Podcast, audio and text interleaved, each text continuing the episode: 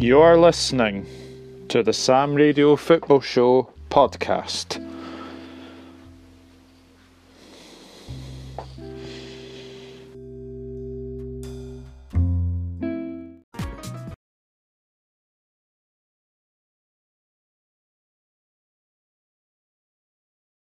quickly than before, so it's vital we act now. We must all stay at home.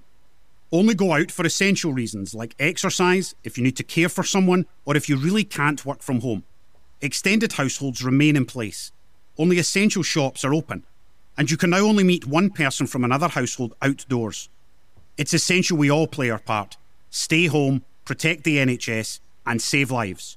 For more information, visit gov.scot.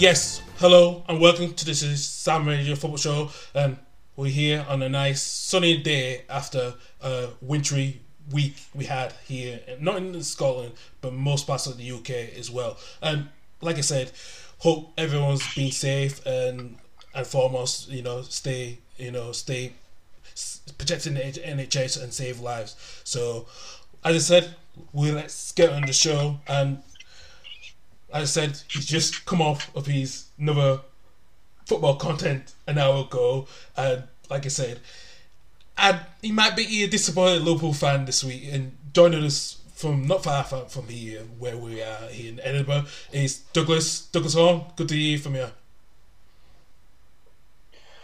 Uh, hello, Carl. Um, yeah, I'm a busy guy at the moment, as you can see from obviously YouTube, etc. Um, but uh, yeah, I'm I'm doing good. Uh, staying upbeat, really, uh, and uh, can't wait for the, the game of the weekend. Yes, absolutely. And then we do have our other co-host and joining us from Livingston, Nick Solana. Nick, good to see you here. Thanks for trying. Good to, good to see you both as well. Um, definitely very chilly out there today, isn't it? Oh, absolutely chilly, Yeah, I actually drove yesterday to the post office. It was the first time driving in this weather before in my life. So, listen, if you have a Jaguar, a Jaguar, which is a rear-wheel drive, just be careful. Even I was careful, but yeah, I don't trust weather over here. So, you know, but yeah, right let's go with the show, and we have to start off with last night. Um, Liverpool's three, three and a half year unbeaten run came to an end last night after losing one 0 to Burnley. Um, goal from Asher from a penalty after he was fouled from Alisson, and it's Barnsley's first league win at Anfield since 1974. The last time 200 two, three years and 273 days since Crystal Palace beat Liverpool 2 1 in April 2017. And Douglas, we'll come to you. Um, it was very lackluster from Liverpool. The, the last four or five games is not being good enough for the champions. Yeah, uh, first first of all, if Ian Wilkinson is listening, uh, well done. I spoke to him last night. To Burnley. Um, yeah, yeah, it's just you know the thing is like I, I, said I said it last night in my match reaction, and you can obviously go and watch it if you know if, if, if you want to. I, I said that you know congratulations Burnley. You know I applauded them. They were resolute, resilient. Um, they never gave up. I mean, the fact the fact is that we put 29 crosses into their box yesterday, and only one came off. And um, look, I mean, all the headlines will be about Liverpool losing their unbeaten run at Anfield, but focus on Burnley. Focus on the fact that they've gone to Anfield, defended resolute. And I'm going to say this now, Gareth Southgate, if you're watching, Nick Pope after last night should be going number one at the Euros. I will say that now. Do not go with Pickford. Pope has been absolutely fantastic, and look, the penalty decision. I'm not going to get over that. It was a penalty. You know, it was definitely a penalty. Alisson brings him down, um, and yeah, look, Burnley deserve their win. Congratulations to them. But yeah, for us, it's it is a bit of a bit of a slump we're in right now. Nick, um, Liverpool have not been great the last four or five games. Is this a worry now, you know, for them as well as it opens the top four completely for other clubs to get closer to Liverpool? Yeah, I think it's definitely a worry for Liverpool at the moment. And to, to be honest, though, I, I, I, would say it's probably down to the fact you know they've they've suffered quite a bit in terms of injuries this season. So I think I think that's that's really impacted their form lately and yeah, I feel it's really made it much more difficult for them to sort of pick up the points as they normally would. Yeah, and as well as Nate, before Liverpool lost last night, you know, looking at the stats, the last way way managers to win at Anfield in the Premier League since Jurgen Klopp became manager, and Louis van Gaal was on it, Alan Pardew, Paul Clement, Sam Allardyce, and Sean Dyche. They're the only five managers to win away at Anfield since Klopp was appointed five years, six, well, five and a half years ago. You know, is this surprised as to how this unbeaten run has ended at Anfield? That it's been their fortress as well, Nate, for the last three and a half years. Well, yeah, it's definitely, definitely very surprising, as you say, given that you know very few managers have have you know gone managed to go in and get such good results. Um, so yeah, yeah, it's definitely not something I've seen I've seen coming this season. I have to admit. Mm. Douglas, and with with Liverpool being at the front, the issue with the front three, we know they don't score goals the last couple of games. Is this a worry now because not having Di Jota in there has had to reduce their impact in the game? Hundred percent, hundred percent. Um, I think Diogo Jota has been a big, big miss. He's he gave Firmino a new lease of life. Um, I think also the fact that not buying a centre back is going to cost us. And look at the facts last season. Man City didn't sign a centre back. They had to play Fernandinho and Rodri the, heart of their defence. Look at what we've had to do. We've had to play Fabinho who, let's be honest, Fabinho's been absolutely fantastic this season. Um, and Jordan Henderson at the back. You know, if you don't buy if you don't buy centre backs, you're gonna have to you're gonna have to do that. So I think that's that's a big factor as well. But this is a weird season, and I said this last night. This is a very very weird season where we've got COVID, you know, injuries to key players, and the players have been mentally and ex- they'll be mentally and physically exhausted as well. It, it's going to take a lot on the players, but that's that's no uh, that's no things to you know for excuses. I'm not looking for excuses because um, you know it's been a magnificent run. Uh, you know, in the last two three seasons we've been absolutely fantastic, um, and it's only there's going to be a, a time where you know this team will, will end, and you know maybe, maybe it is now, but. Um, to be within you know six points of Manchester United. Okay, I know that you know Manchester United are going to be you know absolutely happy about us obviously losing their our Anfield home record, but the fact that we're still six points off the top with 19 games played is a testament to what Klopp has done with this squad, and the fact that we're still in with a chance. You know, we've still got we've still got a chance. If we win, if we go in a winning run, then who knows? But at this moment in time, with the amount of injuries that we've got, it's going to be very, very tricky. But uh, I, am still confident we can get at least second or third. Absolutely, Nick.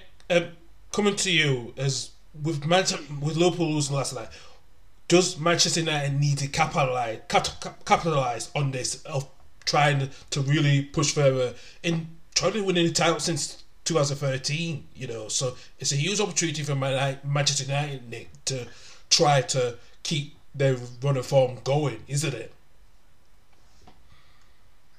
Yeah, I think, I think the pressure is definitely on us to, to keep that enough form going because it, it, you know it's probably probably the best opportunity we're going to get um, when it comes to the league in the moment. So yeah, I think it's absolutely vital, you know, for the team to, to keep the strong form going and to keep up with the good results. But I think it'll be very tough, you know, you know, especially considering you know that the, Man, the Manchester City seem to be on some something of a resurgence at the moment. Yeah. Oh, and have that game in hand as well. Yeah, exactly. Yeah.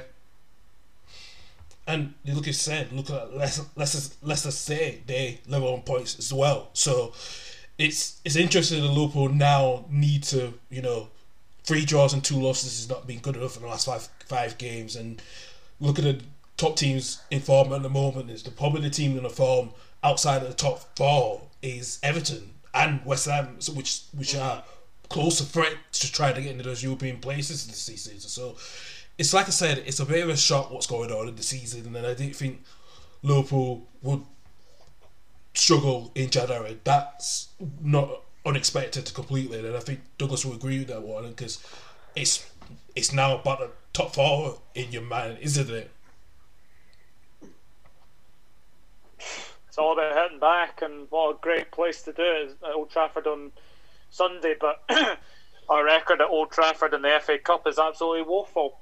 We haven't won since the 13th of January 1921, so 100 years ago. So uh, it's, going to be a very tricky game. The last thing I think both sides need is extra time. I'm going to say that now because if it goes 1 1, if it goes 2 2, 3 3, you know, whatever, 0 0, whatever score it is, Manchester United Liverpool do not need extra time. No, absolutely not. And, and I think Nick, would you agree in that? Yeah, I would, I would definitely agree on that as as well. Um, yeah, is it, yeah, because yeah, yeah, I definitely agree. You don't need that extra time. Yeah, it's a good point.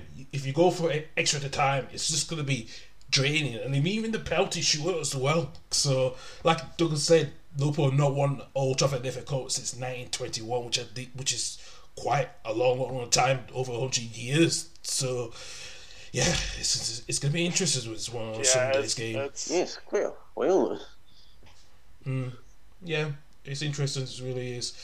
But like I said, Nick Burnley played it well on Sunday. Would this give them give them a huge boost of trying to finish in the mid-table this season? Yeah, I, I think definitely, definitely, it's definitely going to work as a huge boost to them, them finish it uh, the the end of the season. I think it's an opportunity that they'll really, you know, want to do their best to sort of jump on.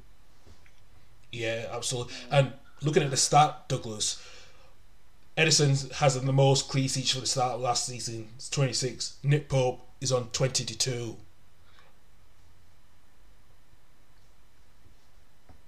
And yeah. it shows. Look, I, look, I think I think you have, yeah, you have to say that the way that things are going right now. I mean, any anyone can win the league, but obviously the big news about Man City is that De Bruyne is now out for four to six weeks, which is an absolutely massive blow, and especially with Sergio Aguero contacting coronavirus as well. Um, and Jamie Vardy's out for you know a couple. Of, I think it's a month now for for Leicester. So, goodness me, my fantasy football team has been sort of you know stretched because I've got Vardy. Um, I used to have De Bruyne, but I got rid of him. Um, so, you know that Manchester United need to capitalise, and I think can they? Well, that's another matter. I think the only man that can do that is Ole Gunnar Solskjaer. Um, it's about who he picks, but this is the their best chance to win the Premier League this season. I'm, I'm going to say that now. This is their best chance to win the Premier League. Um, but they do have a tough game coming up at the weekend. Um, obviously, they've got I think they've got us, Sheffield United, and they have Arsenal who beat them home and away um, last season as well, and and beat them away this season as well. So tough, tough games, but Manchester United to be unbeaten in a year away from home. Um, you know, I know that I know Manchester United's uh, fan base, and I know Nick will, will, will speak to me about this as well. Their fan base has been divided. That some of their fans have been all in, all out. Now the fact that Poch has gone to to PSG, it's now swiftly turned back on Solskjaer. So the pressure will be definitely mounted up. But Manchester United's best chance of ending their seven-year um, hiatus without a title, this is their best chance. Nick, do you agree on that? Is this is a best chance for Ole to win the Premier League? Because, like I said, the pressure's off on him now since Pochettino has gone to PSG. Do you agree with, with, with Doug, Douglas' sentiments? Uh, yeah, I'll definitely give Douglas, Douglas sentiments there. Cause as I said, you know, it's probably the, the best opportunity they're, you know, they're going to get. So, um, so yeah, I think like, you say, it's definitely different opportunity that they really need to jump, know, to jump in while have the chance. Yeah, yeah, yeah, absolutely. We'll take a shot where we'll need to talk about the future of Real Madrid. Zinedine Zidane, his future's on the line. We will read more on the comments from Dean Balague on the BBC Sport. But coming up next, we do have some music as we always do here on a Friday, and I've picked up some good ones for this week as well. So coming up next, it is Stromae Alors on Danse. Don't go anywhere.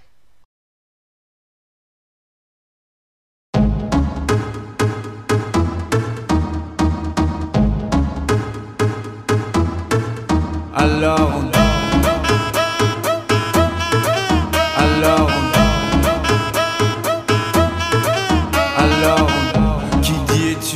travail. Qui dit taf te dit les thunes. Qui dit argent dit dépense Qui dit crédit dit créance. Qui dit dette te dit huissier. Lui dit assis dans la merde. Qui dit amour dit les gosses. Dit toujours et dit divorce. Qui dit proche te dit deuil. Car les problèmes ne viennent pas seuls. Qui dit crise te dit monde. Dit famine dit tiers-monde Et qui dit fatigue dit réveil. Encore sur de la veille. Alors on sort pour oublier les problèmes Alors on danse alors on danse.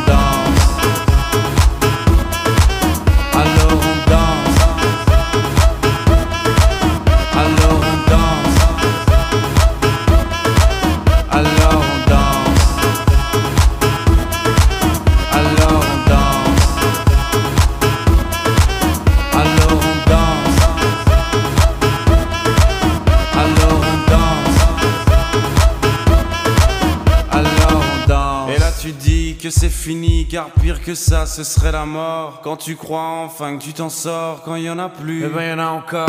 Et c'est la zik ou les problèmes, les problèmes ou bien la musique, ça te prend les tripes, ça te prend la tête. Et puis tu pries pour que ça s'arrête, mais c'est ton corps, c'est pas le ciel. Alors tu te bouges plus les oreilles, et là tu cries encore plus fort, mais ça persiste. Alors on chante. La, la,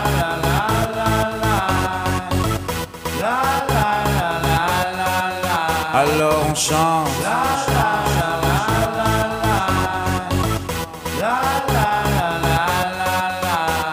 on chante.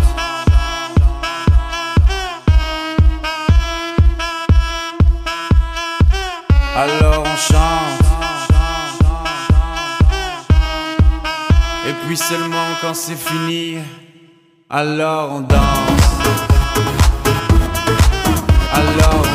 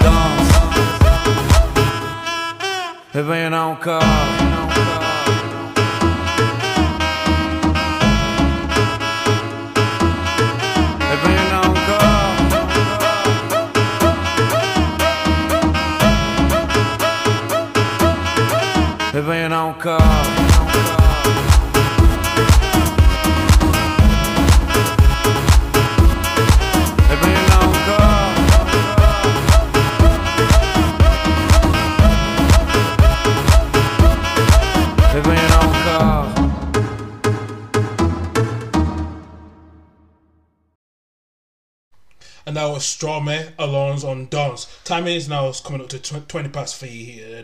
Um, we need to talk about Real Madrid. We've they've had an embarrassing week. You know the loss to in the Copa del Rey in the last 32 by third division Alcorcon on Wednesday. Newspaper AS called it one of the most embarrassing pages of Real's history. Um, Douglas, this is a huge worry now for Real Madrid and the board. They'll have to look at. They might want to have to replace him, place Zidane in the summer. Is this a huge, huge worry now for the for the Los Blancos? Wow, I mean, who, who was it? Alcoyano. Al- Alcoyano. Yeah, on Wednesday. Yeah. I mean, to be fair, you know, Bayern Munich went out to like a you know a, a, a third tier German side, and that was called their worst defeat in about twenty years. Um, Real Madrid. I mean, look, the fact the fact is that Atletico Madrid are taking advantage of what Real Madrid and Barcelona are not doing, and that is winning consistently. Yeah, I know that you know Atletico Madrid, you know, played against Eibar last night, and Eibar's goalkeeper scored a penalty as well, which is crazy. And you know, I I, I get I, I can get the memes as well, although that's not the funniest memes though of the week. If, if anyone has seen the Bernie Sanders, yeah, memes, I mean, they're, they're just far, far too funny. Still game made me laugh. Douglas City made me laugh when I told Helen, Helen about that. I, I was, she was laughing as well. um, but um, no, Real Madrid are in dire straits, I would say. And actually, the funny thing is, you could actually say the same uh, about Barcelona as well. They're in dire straits as well. I mean, they they lost, um, you know, three two to Athletic Bilbao. Messi got his first red card of his career. Um, and the thing is, Atletico Madrid are taking advantage. So you'd have to say that Atletico Madrid are definitely the favourites to win La Liga now. Yeah, absolutely. Nick, um, is this a worry for Zizou at the moment because they are really well, six points, well, four points behind, well, now seven points behind Atletico Madrid. Um, does Florentino Perez has faith in, in Zizou? If he does, why did he not come out to back him? Oh yeah, certainly quite a worry from you know they're seven points behind there. Um, yeah, their form just really hasn't been consistent at all this season, and yeah, I think like you say, if they can't get back into it, I think definitely they probably will need you know need to make some make make some serious changes to the team. And, well, this is well. oh, oh yeah, yeah, I've also got to agree with. Go on. Uppers, yeah, I was just going to say, I've also got to agree with it. It was crazy to see that uh, goalkeeper score from the from that uh, penalty area, as Douglas was saying, and Mm, yeah, well, it's really not funny what's going on in Madrid. And Douglas as well, the squad is aging. You know, there's the future Sergio Ramos. Willie will Walt sign new contract. You got Benzema and the age. Jovic is going on loan. The team's in dire straits because Martin Odegaard is close to joining Arsenal. He's been linked with a move to Arsenal as well as Real Sociedad. What what does Real Madrid need to do Well, I mean, first off, um, Sergio Ramos is staying. There's no, there's no denying that. Uh, I, I, think the thing, the fact that people are linking him with Manchester United, I think he's going to get another pay rise. In all honesty, um, the other thing, Odegaard to Arsenal, I think it's a fantastic signing, but that's not the weirdest transfer of the, the January transfer window so far. Matt Ryan from Brighton to Arsenal. I mean, I, will get I'll get next I'll get next take on that. Matt Ryan's Arsenal. What do you make about that, Nick?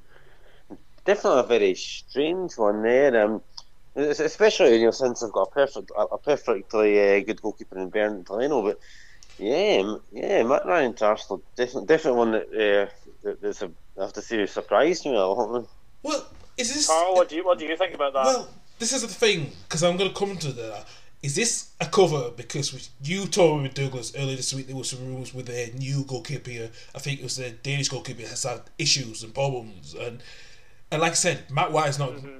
not being playing as much. He's been dropped from the starting eleven at Brighton. Graham Potter, you know, is trusting his other good goalkeeper, you know, so Sanchez, who's done tremendous. It's just, it's surprising this move has happened, and I think maybe Maratin, who had experienced at Valencia at a top six club, you know, well, Valencia is, is looking having a bad year, so we can't say nothing more about, about that.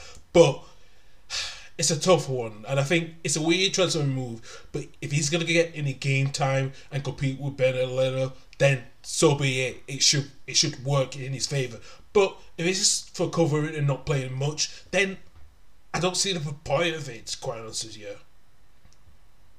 It's a very weird signing, and I think the fact is that he was he was you know homesick and missing his family in Australia. You know this move has kind of come out of absolutely nowhere. I mean, I, I mean, Arsenal need a goalkeeper, fair enough, but I didn't think they would get Brighton's, what is it, third choice goalkeeper, third choice Matt now, right? Because yeah. obviously they got Robert Sanchez. He, Sanchez, Sanchez, to be fair, has been a very good goalkeeper for Brighton. I'm not gonna, not gonna lie about that. And then obviously they've got um, uh, as well, who let's be honest, 90 minutes, he's he's absolutely rubbish. But when it comes to penalties, he's so good. So you know, Button will probably be in goal again for uh, for Brighton at the weekend against Blackpool as well. I know we're coming to the FA Cup anyway, but um, yeah, I think look, Arsenal they're making some good moves in this, and I think looking at it, Mesut Ozil's going. He's away to Fenerbahce. They're getting, I think, uh, Sokratis. I think he's gone. Uh, yeah. You know, uh, terminate his contract.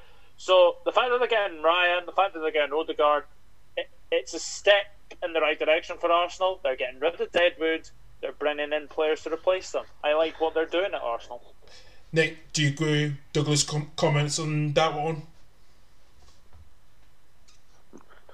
Yeah, definitely agree with Douglas's comments there. Um, I think it's I think it's you know definitely a move in the right direction for Arsenal. Like you say, to clear out that deadwood and to sort of you know start again by you know, having a having a proper overhaul in terms of uh, bringing players in.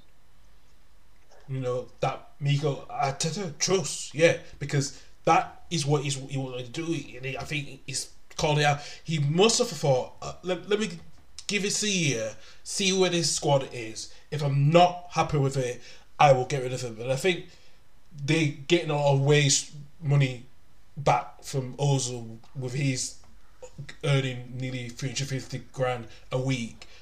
You know, so it does make sense. And Sokratis was not playing much, all right. And I think, like I said, Arsenal are going in the right direction with these moves. And I think Matt Ryan will be a good move. I think if he does get game times, I think he will be good. I think he will be really good. So I don't think there's nothing to worry about that. To quite honestly, yeah. Yeah. Yeah. yeah absolutely.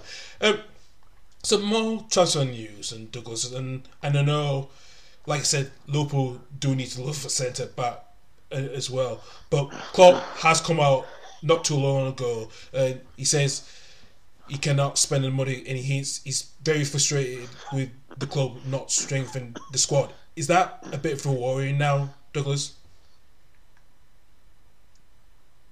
Yeah, I would say so. Um, we've been needing to strengthen for a wee while now. I think I think the fact that you know we brought in Jota, we brought in Tsimikas, and we brought in Thiago. I mean that's not enough. I mean we needed a centre back. The the fact that we haven't replaced Dejan Lovren is going to come back and cost us massively. Um, but I mean, have you seen our next seven fixtures, or, or I think it's six fixtures? It's like um, obviously Manchester United away, Tottenham away, West Ham away, Brighton at home, Manchester City at home, Leicester away, Leipzig away. Yeah. So it's a tough run, and then after that we've got Everton as well. So if, if we're still in the title race by then, Klopp's a genius. Mm, mm. Nick, other news in the transfer is Christian Eriksen's. You know, he's trying to get a move away from Inter Milan. Um, we know that Leicester have walked away from the Eriksen deal is this but he's been linked with a move back to Spurs on loan. Would this be the right move? Because we know Gareth Bale is form. He's only played one Premier League game. do you would you swap Bale for er- Eriksen? You know, at this moment. I'd strongly consider it to be honest, because um, because I feel that you know Spurs really brought the best out in Christian Eriksen, and I'm yeah, like you say, you know, Bale's form it just hasn't been the same as it once was since returning. So yeah, I, I think it would make perfect sense to, to swap Bale for Eriksen at this point. Would you see Douglas? Would you see Bale go back to Real, Real Madrid, where pretty much it's in desperation desperation mode at the moment, or do you still keep him at Spurs, but he won't play as much? I think he'll start the weekend against Wycombe. Uh, I don't see, I don't, see why they would let him go just now. Um, obviously, it's not worked out for him. Um, you know, it was one of those moves where it was one of those moves where you would have to say that it looked looked good when it was coming, but it's it's a shame, really. It is a shame. I would I would actually say also that you know, Reguilón's been a fantastic signing for Spurs. Um, you know, there's still talk about you know, Dele Alli potentially moving on. Um, I did read that they might be going for Christian Eriksen again, which would yeah, be that's what just confirmed. Um, mm-hmm. But who knows? Who knows? Um, I can see Bale starting this weekend though against Wycombe. Yeah, no doubt about it. And one of the moves, Douglas, you might you know, and I know Liverpool is being stressed for the defender, but we are hearing news from Bayern Munich from last night. Bayern are really favourites to sign Dayot Upamecano from Leipzig. If he goes to Bayern, Douglas, who do you go for? Because it sounds like Liverpool are really trying to wait for his, you know, with his release clause kicks in the summer. But now this is the Bayern could get him, slap him in the end the problem with that, the problem with this is that you you have to say that looking at the way that Bayern Munich do their business, um, they're the best at it. So you know, Upamecano. I mean, he's been linked with Bayern, he's been linked with PSG, he's been linked with Man United, Liverpool. I think Chelsea have been linked with him as well. So you have to say that. I mean, I don't. I honestly don't think Bayern Munich will get him until the summer at least.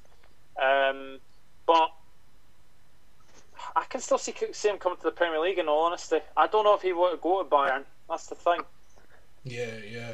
Um, speaking of ba- by Nick, um, David Alaba has been linked with a move to Real Madrid. They offer him a five-year deal to sign. At, you know, as his contract is ending.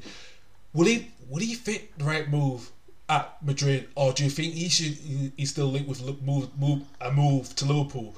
Where do you think Liverpool could pip him, pip Real Madrid, or do you think Real Madrid got the upper hand? Um, it's an interesting one because we know obviously both teams have quite a bit going for them. Um, although in saying that, you know, Real Madrid haven't seemed the, seemed the same in recent years. Um, yeah, I think probably, to be honest, I think it'd be more of an opportunity for him, as you say, uh, uh Liverpool as opposed to Real Madrid. Mm-hmm. Like I said, Douglas, is it's a it's a tough decision for Al, but would he? Where would he fit a Liverpool when you have a very good left back in Andrew Andy Andy Robertson? You know, what's his best position? I mean, he's not getting a look in the left back because of Alphonso Davies. Um, look, I think I think the thing is Alaba is a very good signing for somebody, but his wages will be a lot. Um, and I think Liverpool have a bit of a wage structure, like compared to other clubs. So, look, I think Real Madrid's a great move for him. I think he'll do well at Madrid, but I don't really think we were in for him, in all honesty. Yeah, yeah. Um, Josh King has been moved to Burnley. He's also West Ham and West Ham monitoring situation. Um, this is the thing, Douglas, as well, because Burnley now been taken taken over by ALK, and they want to try get some players, which I try to do. King's out contract in the summer, but it sounds like this move could happen for him. Yeah, I mean, I mean, look, looking at. Uh as you say, I mean, Real Madrid, they're a funny, they're a funny wee club. They're a funny wee club with the fact that they, they seem to buy players and then move them on very very quickly. Um, but as, as as we said, Alaba is a definitely good signing for Real Madrid. Yeah, absolutely indeed, absolutely indeed. Um, like I said, Josh King, Douglas, do you think he will go to Burnley, or do you think West Ham and definitely need a striker West Ham? King to West Ham or Burnley? Uh,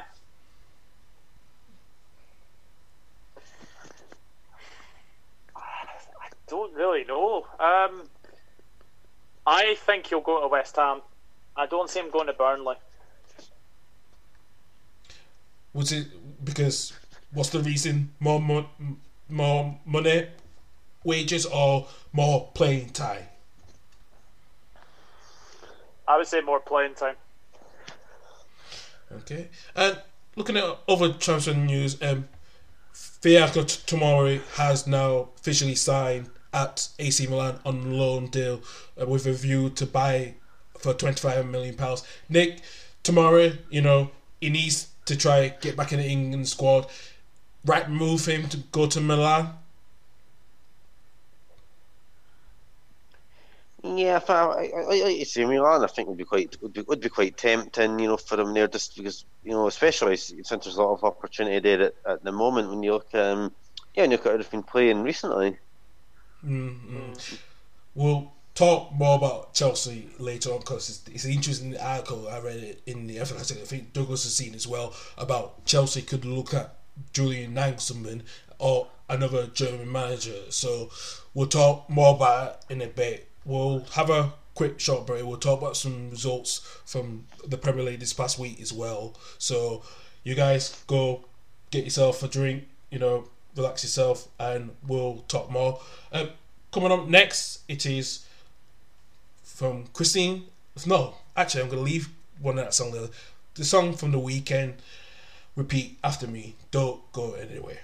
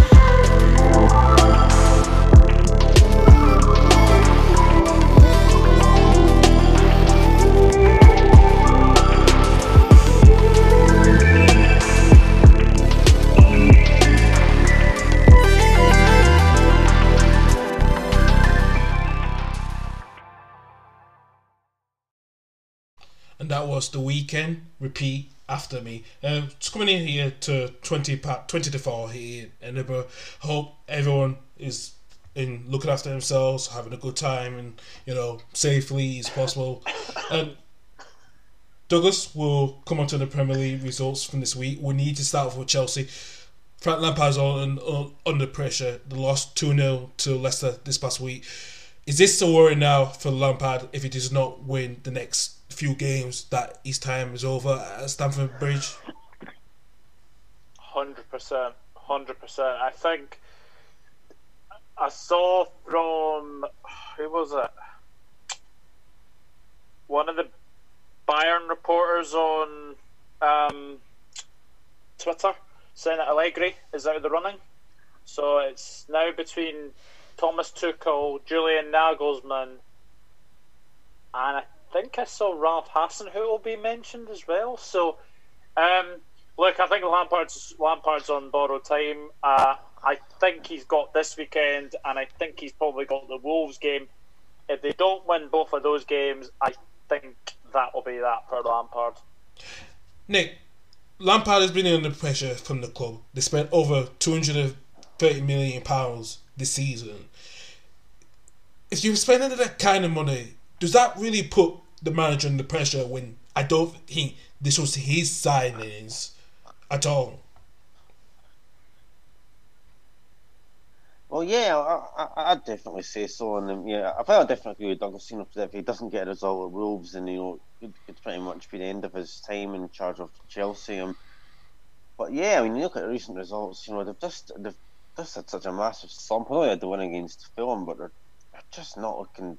They're just looking kind of worse for the wear at the moment, aren't they? And, mm, absolutely. Like I said, goals from have uh, Wilfred Nature and James Maddison just put just put on a plate for Chelsea this season. And Nick, like I said, with Timo Werner and Kai Havertz have really not hit the heights as they, they did last season in the Bundesliga. Do you think that's affected them because it's the way Lampard's tactics as well? You know, not picking his best eleven at the moment. Yeah, I, I, I, I, like you say, I think the fact that he isn't picking his best eleven really isn't helping matters much at all. And yeah, again, when you, you know, even if you know if you surround players you know, like Kai Havertz, if you know if players aren't in your best eleven, it's going to make it much harder, you know, to get the best out of out of these players. Yeah, exactly. And Douglas, really good win for Leicester. They are really putting the pressure for that title race, aren't they? Less, I mean, the thing is, like, if you look at what Sky have been saying, and they've been saying, like, Manchester City, Manchester United, Liverpool, nobody has mentioned Leicester City as a potential title contender. The fact that Vardy's injured is going to be a blow. However, I think they've got enough to continue what they're doing. I mean, Tielemans in midfield, and I mean, Ndidi Watford indeed. Does he ever score like simple goals? They always seem to be absolute crackers, don't they? Yeah. Um. So you have to say that Leicester are definitely in the title race. I will safely say that. Um. But they do have some tough games coming up. Um. But that was Brendan Rodgers' first win as uh, over Chelsea as a manager as well. So that's been a long time coming for sure. But it has, uh, yeah. But no, I think I think Leicester have been fantastic, and also the fact is that Ndidi's goal was fantastic. Maddison looks a different player this season. Yeah. Oh, he looks different, and Nick as well with Leicester. To just going places. The guy new train train training ground opened last month, as well as you know, with that bring players like elite players to Leicester to what they've been doing over the last few years, and hopefully getting in, you know the squad looks fantastic, but also the infrastructure as well. Yeah, I think it'll certainly, as you say, attract those elite players. And, you know, you know, just the sense has become a very attractive team to play for, and yeah, I think they're, I think they're def. You know, I think Leicester are definitely you know going in the right direction to keep you know to keep themselves afloat as a big team. Oh yeah, they, I think they are now. Yeah, don't listen to what Adrian eight. Durham was saying on Talksport. Yeah, I wouldn't tell to see this. Did you see what he said about Leicester City? No, I Says don't that want if know. Vardy, when Vardy retires, Leicester City will become a yo-yo club. So they'll be up and coming up and down from the Premier League. No, What absolute no, nonsense! no, no, listen, And listen, then he tried to Yeah, what say is that it- Thiago. Nah, nah. He also tried to say Thiago is is like uh, we've gone from heavy metal football to what was it, lift lift music or something. It's, uh, honestly, I don't really I don't really pay attention to what Talk Sports saying, especially Adrian Durham. yeah. Where is he getting this from? I don't know. Cuckoo Land. That's what it is. Cuckoo Land. Yeah, that's it's clickbait, mate. That's clickbait. Yeah, absolutely indeed. Um, West Ham winning 2 1 against West Brom on Tuesday night. And like I said, Nick, West Ham looking so much better under David Moyes. His gap, like you said, like like Arsenal, the gap within the deadwood, like Sebastian Haller, these big signings have not paid dividends. You're looking at them now, they look so much more better, aren't they? Yeah, like you said, they're just, just still um, they're still looking a bit better from, what they were before, and de- definitely definitely quite a bit of improvement's been made there. Absolutely. And Douglas, you surprised how David Moyes is trying to run the club? I think there was talks about because there's no fans today, there's been less pressure. They can play as they can, you know, express themselves a lot more than they used to do. Is that a big positive step? And players like Jared Bow who signed for twenty million pounds, not like a big sign like Sebastian Haller, who's now at Ajax. What a transformation has been for West Ham. I think I think the fact is they've kept Moyes. Um, you know, obviously the the board's going to be the big problem with West Ham, but you have to say that they're actually doing very well.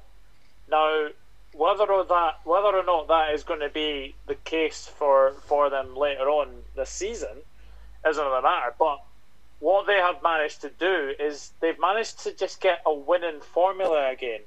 Um, and look, I think obviously having Antonio back is, is absolutely key. And you know, I think you know, looking at the fact that they obviously won against West Brom, you know, they they played very well in the West Brom game, and it's only going to get it's only going to get better. I mean, they've got us at the, the end of the month anyway. They'll fancy their chances because they're on a good run at home.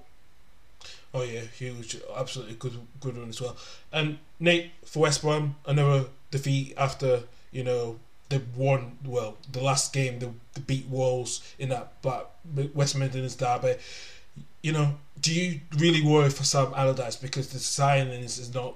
He's trying to get players in, but issues with the Brexit. You know how Brexit affected transfers. Do you worry for West Brom more now because it's just you know they thought beating Wolves would get them on a on a winning run, but you know, like I said, they just West Ham stopped them again. Yeah, like I said, I definitely worry for their form, just you know, looking at their recent results, and yeah, yes, I think they're really they're really going to have to try and pull their socks up, you know, you know, if they want to get a decent finish this season. Yeah, yeah, absolutely. Um, on the other game on Wednesday Wednesday night, um, Nick, good win for Manchester United, winning two one against Ful- Fulham. Really worked, really worked really hard against your team. But Cavani and Pogba, Is, is, is this Pogba's huge season for him? You know, to try to prove himself that he he can bring the Premier League title to Old Trafford. Yeah, I, I think it definitely is, you know, and like I say, if it can help help us to deliver the Premier League title, then I think, like you said, that'll definitely, he'll definitely prove himself there that he'd be, be worthy of keeping. But um, yeah, like like I say, as long as he can continue with that, that improving his attitude like that, and then you know, would definitely keep him. But again, like you say, still sort of prove himself. Um, but but yeah, like you say, de- definitely definitely good one over over Fulham there. Um, Although, although in, and, and, in saying that, I've, I've, I've got to admit, I, I was a bit, I'm a bit concerned for form since Fulham got that, that early goal pretty quickly. But, but win's a win, and I, I think you know, you know, the despite I think we're we're getting there. But just, I guess I should really hope for us to keep this up in the long run. Yeah, absolutely. Um, do you think Cavani will sign a longer term contract as well, Nick? Because I know he signed a one year deal and you know he's come back and his three match ban. Do you think he if he pays dividends, which he is doing at the moment, being a game changer, do you think you can extend his contract for another year or two? Well, yeah, we like you said, if, if, if they can keep up with uh, you know good work on the pitch, and, and, and yeah, I think there's a good chance he could probably sign a, a longer contract. Um, but and yeah, like you say, like you say, just came back from that ban, and I certainly hope, certainly hope that he had learned his lesson from, from what he had done. Anyway, yeah, yeah, and Douglas, a good win for Manchester City, winning two 0 against Aston Villa. We have to talk about the the first goal. Um, very controversial. Was was that the right rule for Man City's goal to be allowed to stand? That rule is an absolute joke. The offside rule is an absolute joke. And the thing is, look at the offsides from last week's game against Manchester United and Liverpool. Somebody is going to get seriously, seriously injured if, if they're not careful. Mm, mm. And like I said, it resulted. And also, the yeah. Manchester, the Manchester City first, Manchester City first goal is an absolute joke.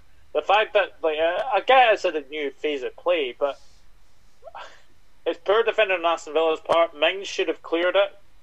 If he, if he knew that Rodri was behind him, he should clear it. Um, but I mean, look, you know, you know, we've seen goals that have been offside this season. You know, like Mane against Everton you know that wasn't allowed. Um, the, you've had a you know foot toenail offside from last season, Tottenham against Sheffield United. It's it's a joke. It's an absolute joke. And on another day, that would be mandatory offside, considering that Rodri's coming from an offside position as well. Absolute mm. joke. And Dean Smith was absolutely correct in what he said um, as well. It's farcical. Yeah, yeah. Nick, does the offside offside rule need to change again? Because like like, like Douglas said, it was very it was a joke. It's a joke at the moment, isn't it?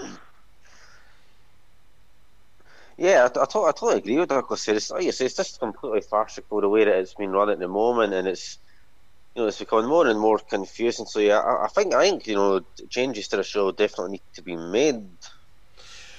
What what would be I know to the both of you, what would be the best rule to make the offside more simpler, but more not confusion? Everyone can understand. Douglas, I'll go to you first.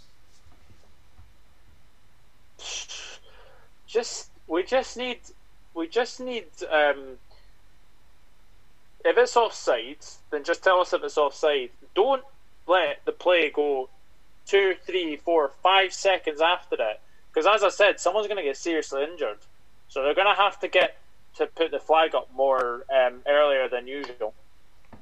Nick.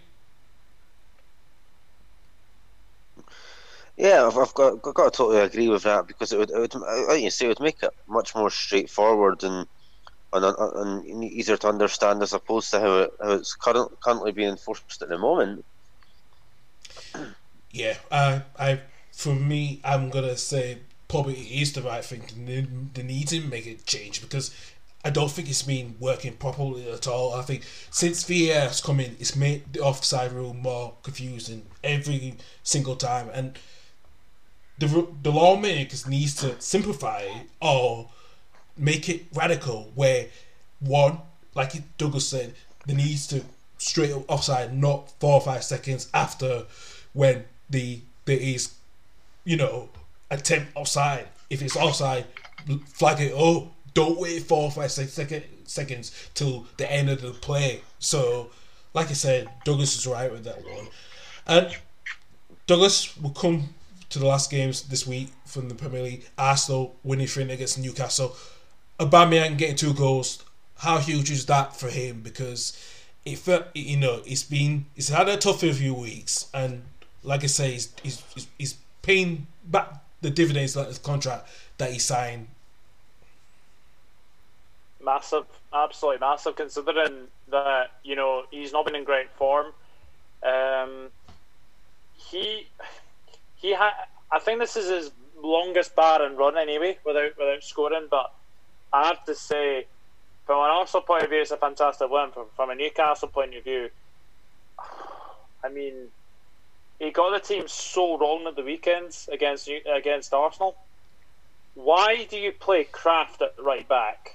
That's one thing, and Jamal Lewis at left back. Both of them have not got a sense of defensive defensiveness about them. They're more attacking, you know, full backs. So that that was something that was really bad. He played Andy Carroll that looked like a he looked like he was in defensive midfield half the time. Something is not what happening at, at, at Newcastle right now, and I honestly, you know, Steve Bruce got the dread of all confidence the other day. I don't see him lasting any longer in the new in the Newcastle job, and if I'm being honest with you. Yeah, and Nick, uh, before we come, you can we'll, we'll, before you you say something about New, Newcastle. One player has made a turnaround for the for Arsenal the last few weeks is Emil, Emil Smith Rowe. He went on loan last season in Huddersfield League, and it proved dividends for Huddersfield to stay up last season. Is he now proving that he's making a huge difference for Arsenal at this moment because his form is assisted at the goal again? He's been tremendous, you know, Smith Rowe.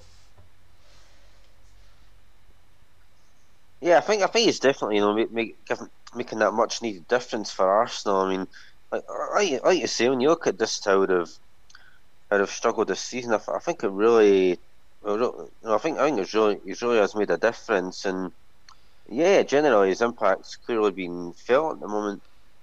Yeah, and Douglas, was that the right move for Smith Rowe going to Brazil? You know, really played really well for us the last season. Coming back to Arsenal, a lot more confident than he was before. He's turned his career around at Arsenal, let's put it that way. Um, looked like a youngster was on his way out, but I tell you something, the loan move to Huddersfield definitely worked out for, for sure. Um, you'll have the, the Cowley brothers to thank for that as well. Um, yeah, look, I think yeah, Emil Smith Rowe has been absolutely fantastic. Very harshly sent off, but obviously, you know, VAR intervened in that. So, yeah, he's he's uh, he, he's taking his chance, and you know, you've got others like Reiss Nelson and Eddie and Nketiah who really haven't. So, that's going to be really interesting to see what is actually going to, um, you know, happen for for, for, for, for sure. But Emil Smith Rowe has been fantastic for Arsenal recently.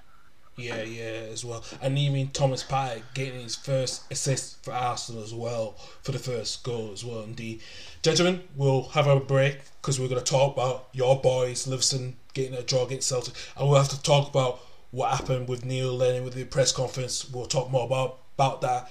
And coming up next, we'll before we do the Nova Scottish Government announcement, we will play Christian and Crean's La Vita Nova. Don't go anywhere.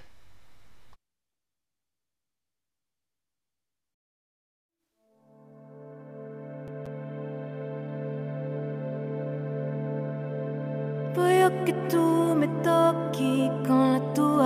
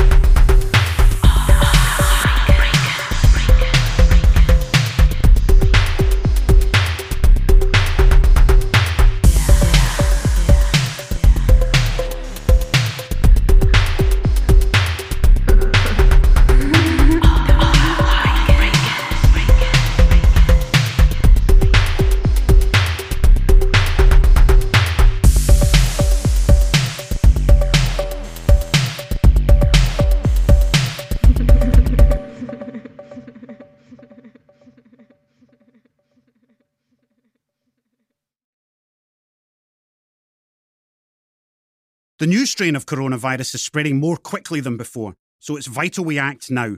We must all stay at home. Only go out for essential reasons like exercise, if you need to care for someone, or if you really can't work from home. Extended households remain in place. Only essential shops are open, and you can now only meet one person from another household outdoors. It's essential we all play our part.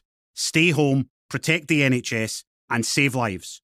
For more information, visit gov.scot. and that was Christina Crees, La vita nuova featured Po- Polachek.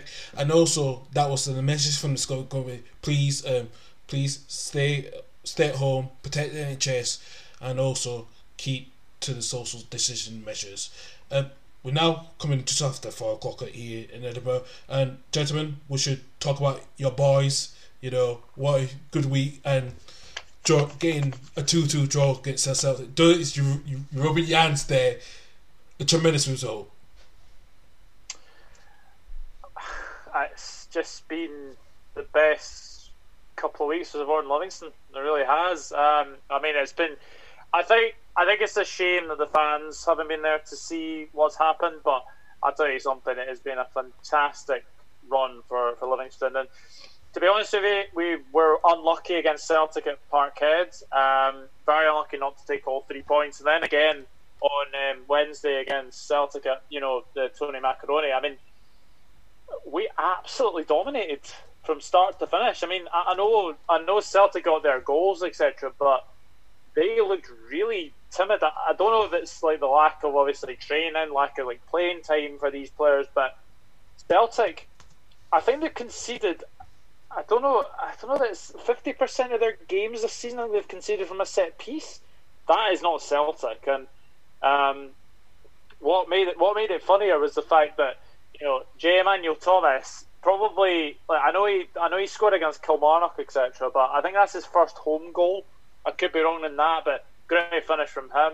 Great to see Ciaron Brown on the score sheet. I think it was his first goal as well.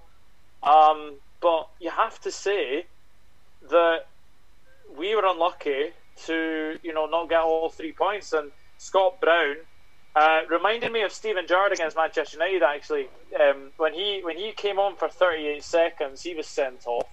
Scott Brown comes on, I think, 79th minute, and then gets sent off in the 83rd minute. And I don't even think he touched the ball either. And his first his first action is to, you know, get um, in the uh, in the privates. Let's put it that way. And uh, Willie Collum saw it, and he got sent off. Yeah, yeah. Um, Nick, really good result for Livingston, but for Celtic, you know, another points drop again. You know, is Neil Lennon really under pressure? I will play the clip of his outbursts as he did this week earlier. But do you worry about Celtic at the moment? Yeah, definitely an excellent result for us there against uh, against Celtic. But yeah, I think Neil Lennon, as you say, very much is under pressure at the moment, and you know if they can't turn Celtic around soon, then I really can't see him lasting to the end of the season. In all honesty. Yeah, and we have to play that press conference. It, Douglas, we know I saw Douglas's reaction to it, and this is what you guys need to hear, and it was laughable. I wouldn't say laughable, but we will discuss this as well please have a listen to what Neil Lennon said. It's not a stag do. It wasn't 1830, even though it's been portrayed like that. We went out there with the best intentions. The lads had one day off. They got into Dubai at seven in the morning, and they were entitled to a bit of downtime. It's not as if they were doing a conga in a dressing room, dancing the baccarat, or travelling up and down a train journey from London to Glasgow with COVID. So I think we've been harshly treated. But what I want to apologise to our supporters for the fallout. It shouldn't be Peter that had to do it. It should have been me. It was my decision, along with the backroom team, the medical staff, sports science, to go with the best intentions for the benefit of the team going forward for the second half of the season. I'm apologising because unfortunately we had one player pick it up. Again, we'll have to look at that and see what happened. My, my apologies to the fans because 16, 13 players and three staff had to isolate for 10 days, which is ludicrous. I'm not apologising for anything else. I'm not apologising for going out there and training for a week. We flew out on the Saturday. The country went into full lockdown on the Monday. You can't tell me the government didn't know that we were going into full lockdown before we flew out on the Saturday. I don't know what you want me to say. I said everybody's negative. The whole squad's negative, bar two players. Out of, I I think that's remarkable, and I think it totally blows out of the water the way the trip, the way the, the training camp has been portrayed by certain quarters of the media, by certain pundits, and by certain government officials as well. We did not abuse any privilege. We did the right things. We were absolutely, totally professional. We had a little drink in the afternoon on a day off, completely allowed, no law breaking. Yet, no, we come back to this barrage of absolute hypocrisy. Wow, I have to admit, watching that press conference over and over again, I'm like, wow. And Douglas, I know you'll laugh at the background, and I know it's funny to you, but on a serious note, if Celtic, if Celtic was get got, got this trip approved two months ago by by the Scottish government. Do you think it's just itself Celtic to blame, or do you think it's a, it's a collective blame as well with the government officials, you know, not telling them to, to, to, to cancel the trip in the first place before we went back to full lockdown? I mean, have you seen a man that looks like he is under pressure and about to lose his job? I mean, that, that's what that's what came across with that rant. Um, honestly, I, I thought it was absolutely ridiculous what he was saying about the government, about like you know pundits, etc. The fact that he's trying to justify the fact that he was going to Dubai in the midst of a pandemic. I mean, come on. But- and the fact that Christopher Jullien Yeah. who's out for four months decides to go to Dubai, gets the virus when he comes back. I, I, honestly, I, it just really, really angered me because I've not seen my I've not seen my fiance for like since um, New Year's Day. And the fact that they think it's right to go to Dubai in the midst of a pandemic. I mean, I as you can see, I was absolutely seething with rage. I was really angry as well. So the fact that he's tried to justify is absolutely ridiculous. It may be ridiculous, but do you think the Scottish government has a lot to blame? It was their joint response response committee group approved this trip in November. In November, do you think they had a part to blame when they just said to the Scottish FA and SPFL, "Look, we don't think it's right for you to go to this trip." Should the Scottish government done more as well to stop that trip happening? Hundred percent, hundred percent. Nick, your comments on this situation? Do you think it's Celtic have got so much have take largely the blame, but it also do other officials also have to take part of the blame as well? Well, yeah, I mean, I think it's ridiculous you know, that they're trying to claim that they've done nothing wrong because, I mean, yeah, they really should be accepting responsibility for their mistakes, you know, and admitting that, you know, doing this, like you say, in the middle of a pandemic is just completely and utterly unacceptable. But do you think, like I said, the Scottish government has themselves to blame as well when they should have done more to not approve it? Well, they did approve the trip in November. Why did they not do enough to cancel it? Yeah, I think they've definitely got a lot to answer for, like you're saying. You know, they certainly have themselves to blame for what's going on because of the fact that they, you know, they, they bizarrely decided to approve this thing, you know, despite the, obvious dangers sort of are out there. Yeah, and like I said, Nate, what's the future for Lennon? Do you see him gone by the end of this season? Well, yeah, as I said earlier, you know, for Lennon, if, if they can't turn things around soon, then I think, you know, you, you really could be at risk of going by the end of the season. Douglas, any more to say on this? is Because, like I said, it is laughable, and like I said, Celtic have a lot to blame for themselves, but you can't single them out. There's other people who approve the trip to be blamed as well. Yeah, uh, I, I'm not going to say anything else on the matter, but we do have some breaking news coming in. Um, Arsenal are weighing up a move for Southampton left back Ryan Bertrand, according to reports. Wow. Okay. Really? Wow. Wow. He's he's thirty now, isn't it? So hmm. hmm I wonder if this is to replace Kolasinac.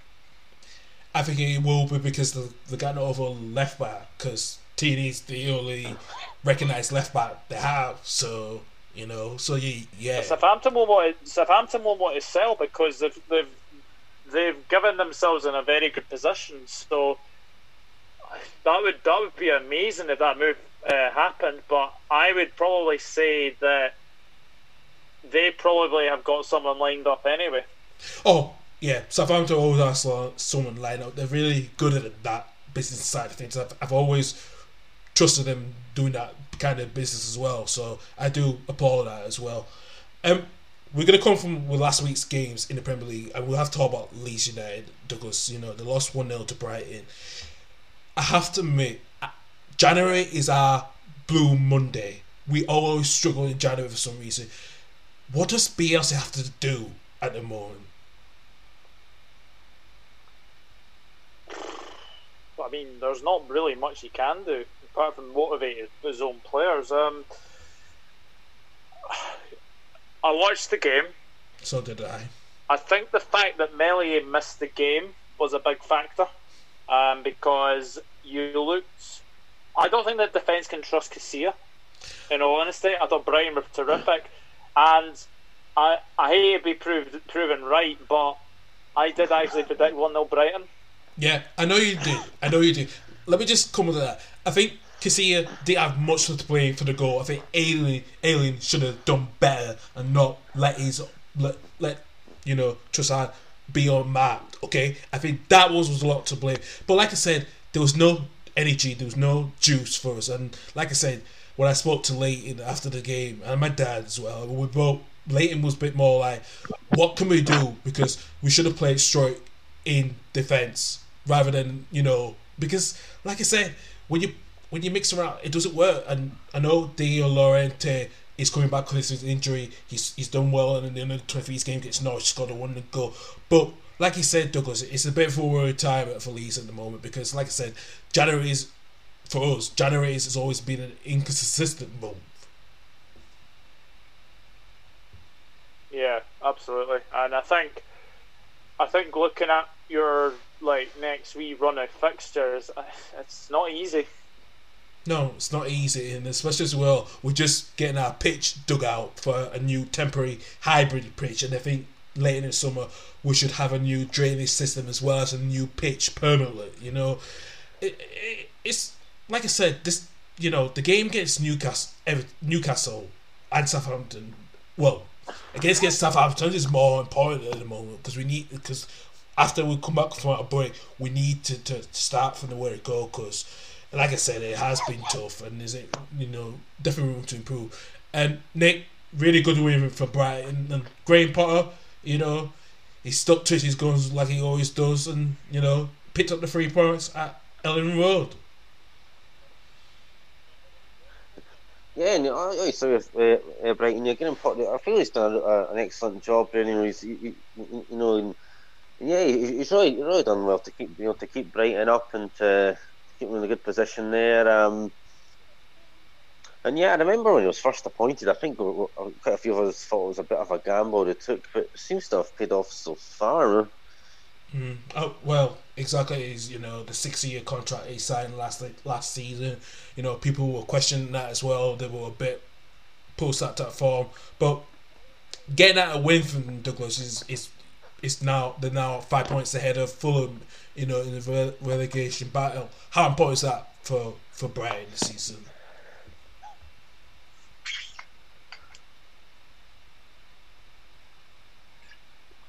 Yeah. Um, sorry, I sorry. I, you're a wee bit. I, I don't know what it is, but someone is being delayed on on here. Uh, I like. I could only just hear that. What Sorry about that. What were you no, saying? No, worries. That's why I know we always had delay issues. So I was saying that was a huge win for Brighton. You know, they're now five points ahead of Fulham in the relegation battle. Is this the defining moment for them to stay up the season?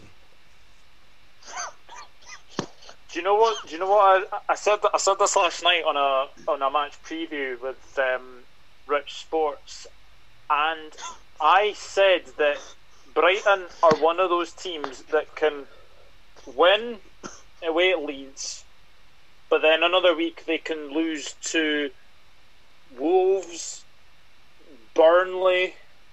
You know, they could they could easily like they could like they've they've got a knack of doing that, and I actually think that they're way too inconsistent.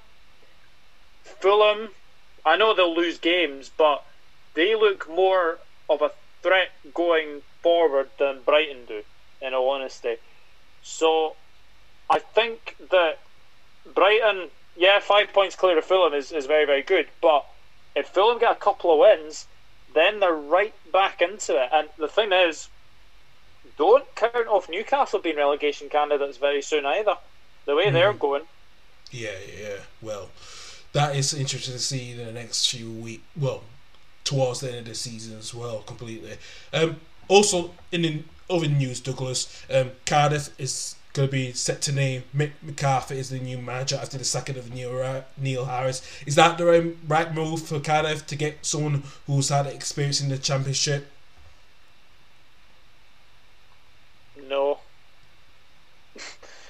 why are you? Why are they getting rid of? I get the fact they're getting rid of Neil Harris, and I know I know for a fact that like I've got I've got Cardiff City friends, um, BBL and uh, Nathan Morgan, who appear on Nathan Morgan appears on the uh, my podcast every Monday, and he was saying something very interesting last night that he would be one of the ones that they would what he would want to avoid. So the fact that you know they're going for Mick McCarthy. What what's their ambition? Is their ambition to stay up? It must be, because the thing is, Mick McCarthy did well at Ipswich, but he didn't do well at APOEL Nicosia. No. You know, he, he was he was out very very quickly. Didn't do great at Republic of Ireland again. So that has to be said that there is going to be. I don't think the Cardiff City fans will be happy, to be honest with you. I really, really don't. I, I think it's a good move in all aspects of trying to stay up. But I don't think the Cardiff City fans will be happy to hear that news. No, Nick, do you agree with what Douglas said with that? Yeah, I'll definitely agree with you because you know, I, I, I think the Cardiff fans, you know, would, would really much prefer that sort of scenario to happen. Mm. Yeah, I, I was shocked with the second. I know he's had five five defeats, fair enough, mm. but he got to the playoffs last season. Last season to semi final, he got to the playoffs last season. So I don't get the why this has happened. I really don't. So it shook me as well. But is Mick McCarthy the right person? Short term wise, yes, to, to get make sure to kind of stale. But long term wise, I don't think so. I don't think he will be. You know, they need a long term manager who can get that club know the, the style of play and you know make them tough to be tough to be beat. You know, so to quite honest with you, you're right. It's gonna it's, it's, it's a huge gamble that Cardiff has taken on completely. It's a huge gamble. Yeah, definitely a massive, massive gamble that they're taking, and I hope for your sake that it'll pay off. But yeah, it's certainly quite a risk, isn't it? Yeah, yeah, absolutely a huge risk as well. Um, gentlemen, we'll take a break and we'll just get ourselves a few minutes. So, coming up next, we've got Nelly Furtado, Promiscuous, Don't Go Anywhere.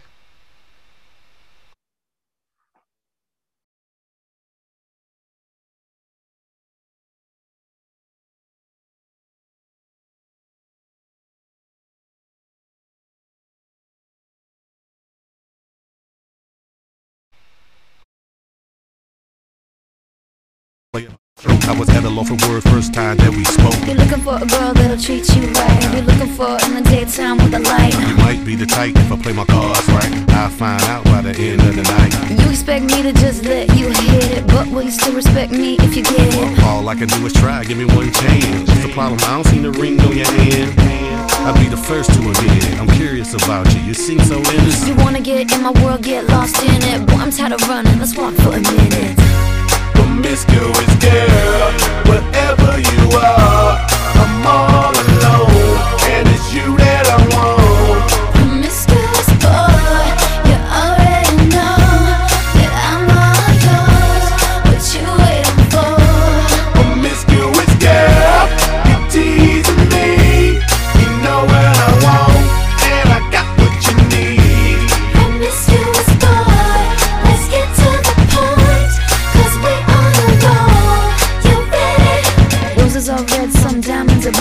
Chivalry is dead, but you're still kinda cute. Hey, I can't keep my mind off you. Where you at? Do you mind if I come through? I'm out of this world, come with me to my planet. Get you on my level, do you think that you can handle it? They call me Thomas, last name Crown. Recognize game, I'ma lay mine down. I'm a big girl, I can handle myself. But if I get lonely, I'ma need your help. Pay attention to me, I don't talk for my health. I want you on my team. So does everybody else. Baby, we can keep it on the low. Let your guards down, ain't nobody got it know. If you were the girl, I know a place we can go. What kind of girl do you take me for? Promiscuous girl, whatever you are, I'm all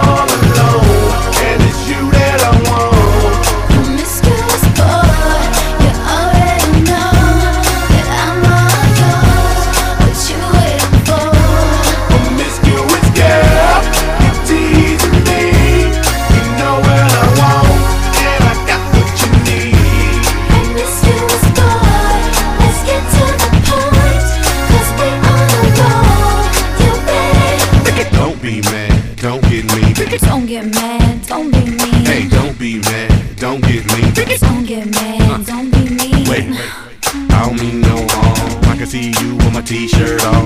I can see you with nothing on. Feeling on me before you bring that on. Bring that on. You know what I mean. Girl, I'm a freak, you shouldn't say those things. I'm trying to get inside of your brain. See if you can work me the way you say.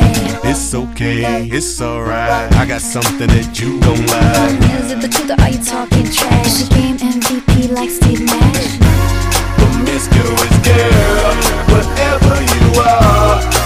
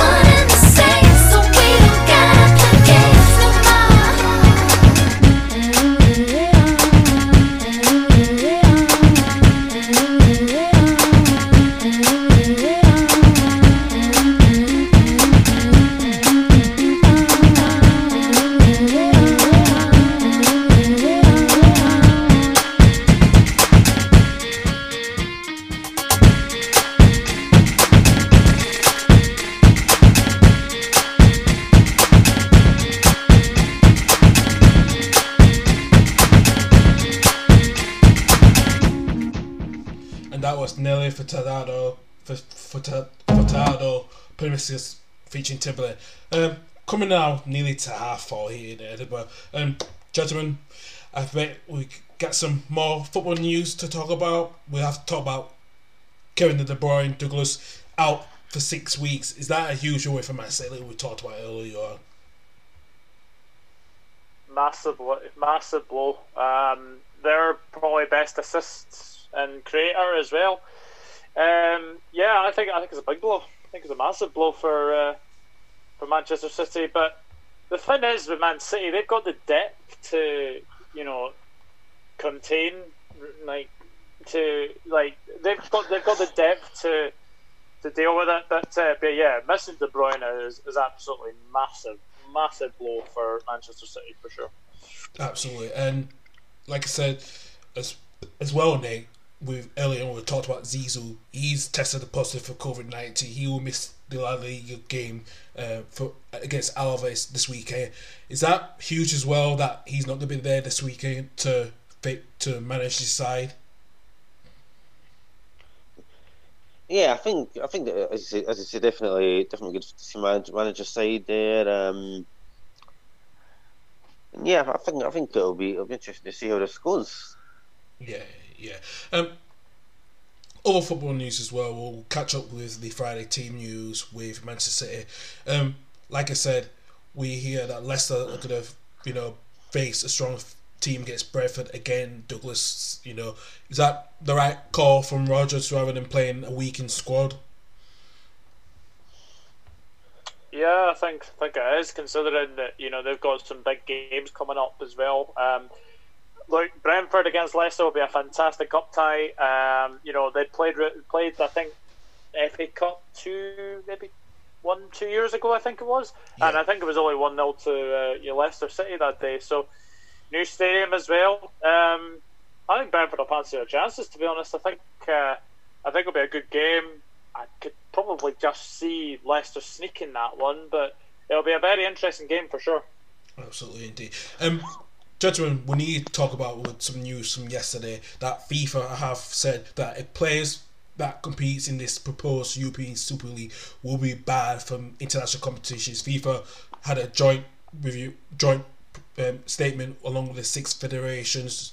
You know, that it would not be recognized. recognized. And Nick, is this a strong statement from FIFA and UEFA and CAF as well as the other associations, confederations to say, you know, we're not letting this happen at all? Yeah, definitely a very strong statement, and def- definitely a very much needed one. I would say, you know, to you know to to, to stamp this out. Douglas, you want to say more on this because I think you have a lot to say when Liverpool and Manchester United was linked with this European Super League. Now with FIFA and the six confederation have come out come out saying that we're not recognize this league at all and it won't be FIFA approved. Was this the right call from the seven confederations? Yeah, absolutely. Um, I've said I've said for a while now that a European Super League shouldn't happen. And I'm glad that they've managed to you know take steps to ensure that doesn't happen anyway. Um, I was amazed. I was amazed to be honest when I heard when I heard about this, but I'm glad that they finally came to some common sense for sure. Do you think this statement was a little bit late as well, Douglas? Because could have said something something at the start, or do you think it was the right time for them to wait to hear these proposals a lot more and then have a say in it? Yeah, absolutely. I think I, I think also the fact is that like when when the talk of the European Super League was talked about, they should have came out and said something by then. But the fact that they've now come out and said it because of obviously the threat of it happening and the threat of the the um, you know World Cup. I mean, you know, ban players from the World Cup. I mean that that that would be something for sure. So big big warning, but um, you know I don't I don't see that European Super League happening now. For in all honesty.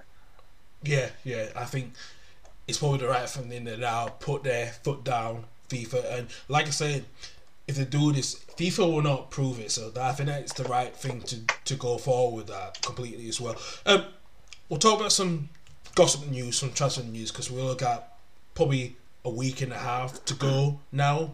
You know, Scottish Scottish League Cup semi-finals. Yes, we do actually. Before we go there, we do have a Scottish League for huge weekend, isn't it, Douglas? You know, I totally forgot about that because the last time we spoke about that was, was after November, something like that. So, yeah, yeah, take it away. Yeah, big big weekend. I mean, it's probably the biggest weekend of you know Livingston's career since probably 2004 um, League Cup final. Um, we haven't been St Mirren all season, so this is a good time to, to do it. And Hibs and Johnstone and the other one, I mean, you know, we've beaten we've beaten both of them this season, and you know, we've just we just beat we we literally just beat Hibs as well. So uh, I'm confident going into the game. Um, I think the fact that it's Sunday as well gives the players a little bit more time, and you know, obviously the fact that they, um, you know, you know played Celtic on the on the Wednesday. But yeah, I'm, I'm very very confident. Uh, hopefully, hopefully the Lions can go through. Um, and yeah, we'll see see what uh, see what happens in the other semi. Yeah. Um, Nick, do you think if Liverpool- Livingston will beat St Mirren in the semi final, do you think it's a chance that you can you can win win the League Cup this year? Well, yeah, it's def- definitely like to think so. You know, since I've just been in great form at the moment, um, don't want to jinx it, of course, but um, yeah, if we can keep up well, with the way we're going, then yeah, I think we'll definitely have a good chance. But yeah, some some tough opposition there in there though. Yeah, absolutely. St Mirren as well. You know, did really well to beat. Wow, I have to say, beat Rangers as well. So, you know, and also goal line te- technology will make its debut this weekend in the semi-finals as well. So, we'll see how that goes. You know, because I know it was installed in the Scottish Cup for last season. So, yeah, interested in this one. This is the first time it's been used in the SPFL run competition. So, we'll see how that works this weekend for the semi finals indeed. And Douglas will go to the other game, St. Johnstone play Hibs tomorrow as well. Hibs, you know, being in a bit of patchy form, is this probably the right time that they need to get something so they kickstart their top three campaign this season? Yeah, it's a, it's a massive game considering that the you know the fact that Hibs haven't you know Hibs haven't been the great in the greatest of form. Um, so you know they're going to have to find a way to, to win. Um, but they they've got history against St Johnstone. That um, you know. Uh, no, sorry, it's, it's Kamara. Sorry, it's, it's Kamara. I keep getting those two mixed up, but Yeah. um, yeah, I think, you know, honestly, Hibs, Hibs will be big favourites for that game. But you know, good luck to Callum Davidson, and you know, first semi final as a manager. So very, very best of luck to him. Yes, absolutely indeed, absolutely indeed. Um, like I say, boys, we got the FA Cup this weekend as well. Chorley face Wolves tonight.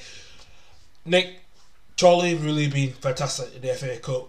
Do you think this is going to be a bit too strong for them playing against a good Wolves side after you know they're coming off from uh, from the Black c- Country derby?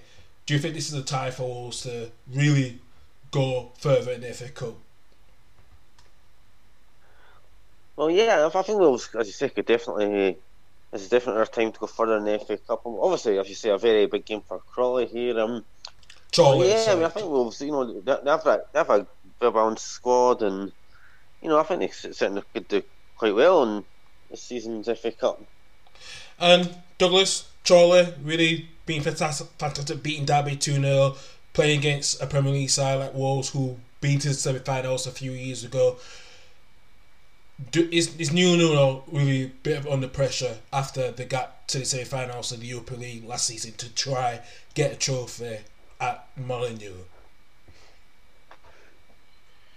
Um, I mean, Wolves fans are what a cup run. I think um, you know they don't actually have to worry about survival, etc. So I think also the the fact is that they don't really need to worry about you know going down either. So yeah, I think I think Wolves fans want a, a cup run, but Chorley, to be to their credit, you know they're the only non-league side left in the competition. So good luck to them. Good luck to them this evening. It'll be a very good game, I think, against uh, against Wolves, and uh, you know they'll have to they'll have to be on their toes for sure because obviously Chorley beat Derby County in the last round. So good luck to them. Yeah, yeah, absolutely. Um, Nick, um, huge game tomorrow for Man City. They're at Cheltenham. Cheltenham have been good as well this year, the FA Cup. Um, do you expect a full squad, full 11, strength, full strong 11 from Pep, or do you think you'll play one or two of his youngsters along with some with some of the first team tomorrow night? Um, I wouldn't be surprised if you know give some of the youngsters a chance, but at the same time, I think he will probably go for more or less a full strength squad. You know, I mean, in, in namely since you know, as I said earlier, City have been bouncing back greatly, so I think he's going to want to capitalise on that by, you know, continuing to try and get them as far as possible. Yeah, yeah. Um, Douglas, early lunch lunchtime kickoff tomorrow in FA Cup, Southampton against Arsenal. Arsenal want to retain the FA Cup again this year, don't they? Absolutely. Um, what a tough place to go to as well, St Mary's. Um, going to be a fantastic game. I just think Arsenal, though, with their pedigree in the FA Cup, and they love playing Southampton in the FA Cup as well. Let's don't forget about that because the last meeting, I think they won 5 0 at um, St Mary's. So I'm going to go for them to just pit this one, probably by a goal to nil, I think. Yeah. Um, other games in the fourth round: Barnsley at home to Norwich City, Blackpool away to Brighton, um, Bristol City away down in Lon- London at Millwall, Sheffield United their pool run continues in the Premier League. They're at home to Plymouth Argyle, Swansea at home to Nottingham Forest, and Doncaster Rovers face, face a triple away at the London Stadium to West Ham. then Sunday's games and Douglas, like I said, Chelsea at home to Luton Town it's a must-win game, isn't it? Frank, La- Frank Lampard, isn't it? Like he said, like we said earlier on. Massive, absolutely massive, massive week from for Frank Lampard. And do you know what? I, I think I think they should win this one. Um, I know Luton Town had a very good win against Reading in the last round, but Chelsea should should breeze through in that in that game. But that will not be an easy game for sure. Yeah, yeah, as well. Uh, Brentford at home to Leicester City on Sunday as well at half two. Uh, Fulham at home to Burnley, another, uh, which is an all Premier League game. Then the huge one, and like I said, boys, Manchester United against Liverpool, and we're gonna talk more definitely about it with your predictions. And I'm gonna kick off with Nick, and I'll let Douglas come come after that. Nick, is this the most win for Manchester United to win on on, on Sunday against Liverpool? Yeah, I, I'd say though, definitely I must, I must win there. Um, you know, you know, as, as especially because obvious, obviously, um, while we're top of league, league at the moment, I mean, it's obviously not guaranteed. So I think it's definitely vital to stay in as many cups as we can, and well, definitely a very tough one though. I mean, obviously we had that nil-nil draw with Liverpool, at the at the weekend there. So yeah, definitely a very tough challenge for us there. Yeah, um, Douglas. Um, yeah, I mean, I mean, look, it's it's obviously you know the biggest game in English football, or the fact that we're meeting in the FA Cup as well. Uh, I mean, I I think Klopp will actually go strong in this game. Um, I think, but we do have Spurs on the horizon coming up, so that's another one to what it wonder about. But what I'm going to say is, I think I think we said earlier, the last thing we need is extra time. Um, the last thing we need is penalty shootout as well. Um, I I think it'll be a more open game. Um, might be a bit of cagey at times as well, but I don't know. I've I've actually, funnily enough, I actually predicted two one United in my predictions, but having thought about it, I am going to go for a one-one draw, and it pains me to say this, but I think they'll go through on extra time or penalties. Nick, give me your predictions. Yeah, I mean, I could see it. I mean, I mean, possibly we could get for an extra time, but penalties, I'm not too sure, though. To be honest, um, would depend, I suppose. Um, but yeah, I think penalties would be very, very close, very tight to call. Um, I guess, I, I, I guess um, the reason I'm not too sure about penalties is maybe I'm, I'm think, I guess because I'm thinking back to the last World Cup. I believe it was Russia Spain. I remember if you know if De Gea's performance was anything like it was in that penalty shoot, then I then I would be concerned for our chances. But but that said, obviously we have won penalty shootouts of them before. But yeah, generally though, like I say, I, th- I think Liverpool overall when it comes to penalties would, would probably have a slightly better chance. But, Hmm, interesting. Yeah, it's, it's going to be an interesting game, guys. It really is, and Everton at home to Sheffield Wednesday, you know, Everton they need to have a decent cup run as well because the last few years have not been good enough. And then Monday's game, a huge one for Tot Spurs. They go up there away Wycombe, and that is on. And we should know the draw. I think on Sunday or Monday. Am I right, Douglas, for the fifth round? Yeah, fifth round's already been made. Um, yes, it did. So, yes. So I mean, I think they, I, I think their game, I think their games are on the tenth of February.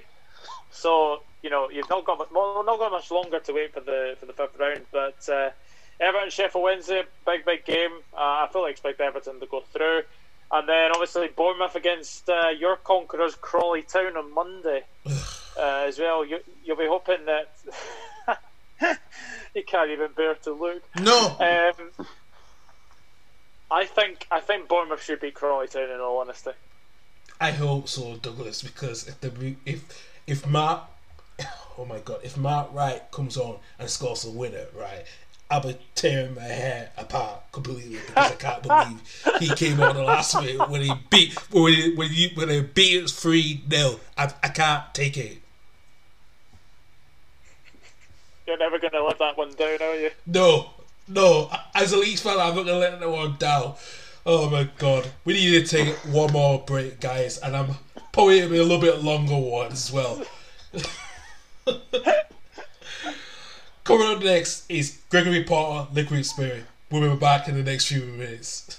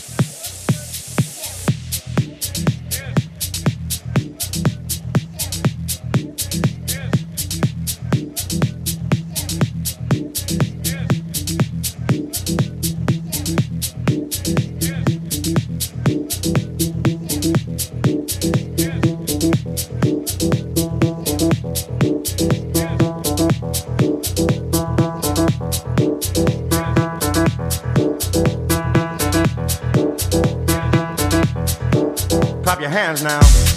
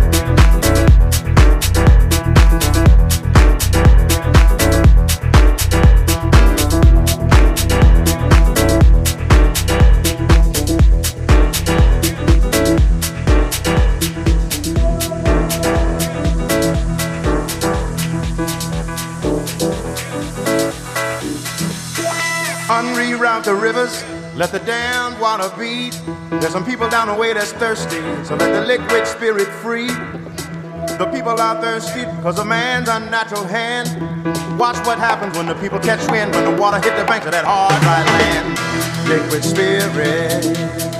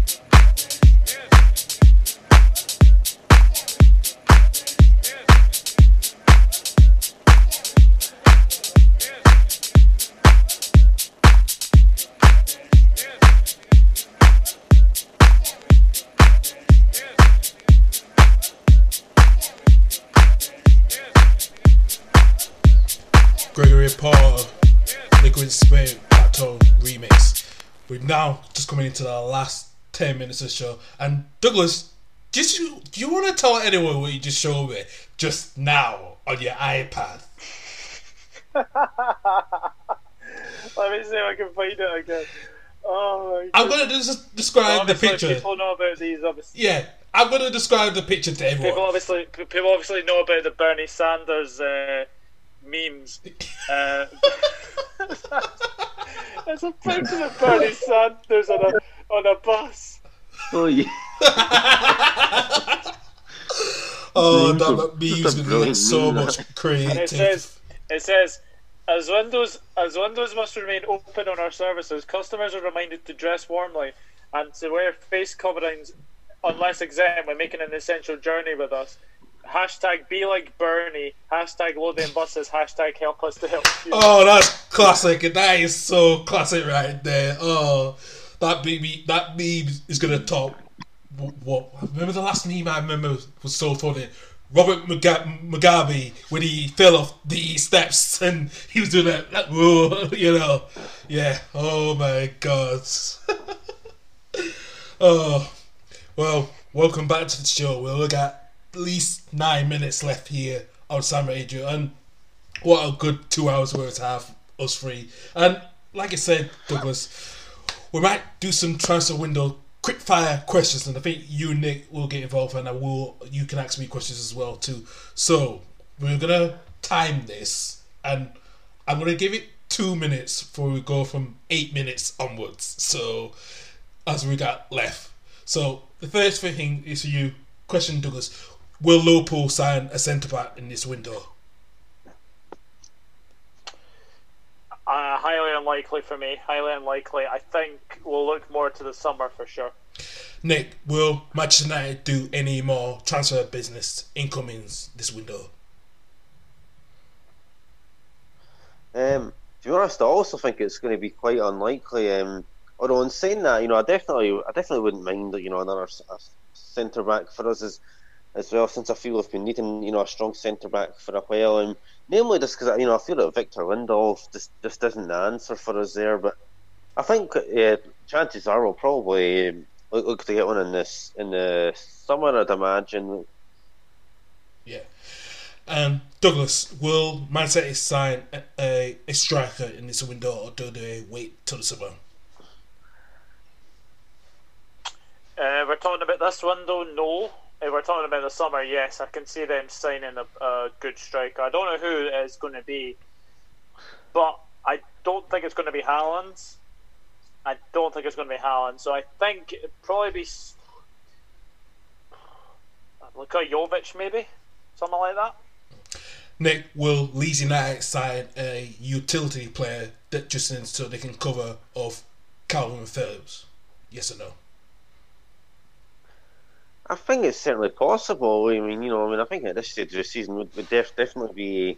I think it definitely make perfect sense to bring some in. So I mean, yeah, I, I quite like the chances of you, know, of you signing some utility players.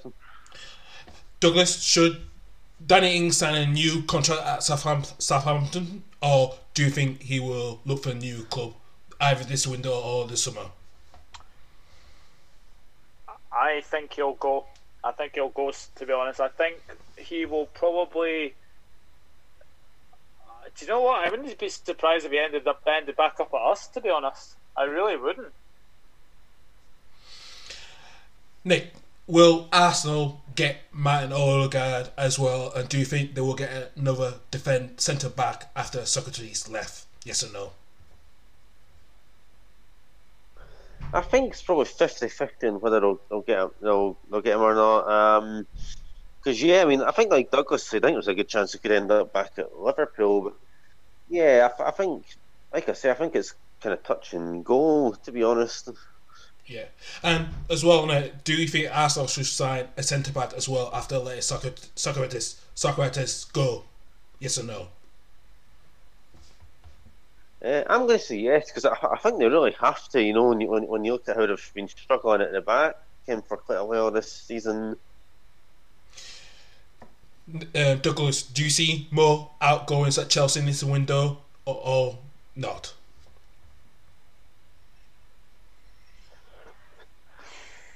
Uh, no, I don't see any more outgoings at Chelsea. Uh, if, if if any if anybody else goes, it'll be their it'll be it'll be other it'll be other like four thousand six hundred and fifty players that are out on loan right now. So uh, no, I don't see any other players going. And Nick, do you see Burnley signing two or more players in this window? I think they probably will. I imagine to you know, you know, to try and obviously improve our chances for survival in the Premiership. So yeah, I see them making quite a few signings before the window shuts. And Douglas, will David Alaba sign a new that five-year contract with Real Madrid, or do you think he'll extend his contract at Bayern Mu- Mu- Mu- Munich? Uh, I think he'll go in the summer when um, he'll be a Bosman signing. So I think he will stay at Bayern Munich this season and then go to Real Madrid in the summer. And finally, Nick, with this last question, do you see Lionel Messi extending his contract at Barcelona, or do you see him going under the Bosman ruling? You know, I actually think that there, could be a chance that he may, fin- may finally leave Barcelona. You know, you know, this since uh, you know, he hasn't been quite the same there recently. So yeah, I wouldn't be surprised if he actually ends up leaving. And that is all the transfer quick fire questions. And thank you, gent- gentlemen, for that. We've only got one more week to do a transfer window because it is done on Monday, the 1st of February. So, yes, thank you for do- doing that. And like I said, we're not got long to go, less than two minutes. Um, Douglas, what's your key game of the weekend other than Manchester United Liverpool? Uh, tonight, Borussia Mönchengladbach versus Borussia Dortmund. Really big game. What a derby as well. So interested. And Nick, from you, what is the key game this weekend in Serie A? In Serie A, the key game this weekend, um, quite a few, um, but I think I'm, if I had to pick, I would say, you know, I, I think AC, I think uh, yeah, AC Milan versus Atalanta, since both are quite high up the, in the table. Obviously, AC Milan being at the top, and yeah, I think it could be quite a good one this one. Absolutely. Um, guys, it's, a, it's, it's been a pleasure as always, and thank you very much. You know, as usual, we will see each other again next week at the same time here on Sam Radio. If you have missed this show, please listen next Wednesday between five and seven p.m. for this two-hour replay. Um, like I said, we'll keep you guys up to date in the transfer market, and like I said, please where you are, stay safe and protect your NHS or your med- your hospitals wherever you are around the world. And one thing for, to say, and this is for Douglas, and I know he's got American heritage as well. It is a new day for America. Things will change in time. Racism will be dead. It will take long if we work together. We'll be united, not divided. Yeah. Well said. Yeah, absolutely, very, well- very well said there. Thank you very much. We'll see you at the same time next week. Take it for now. Bye bye.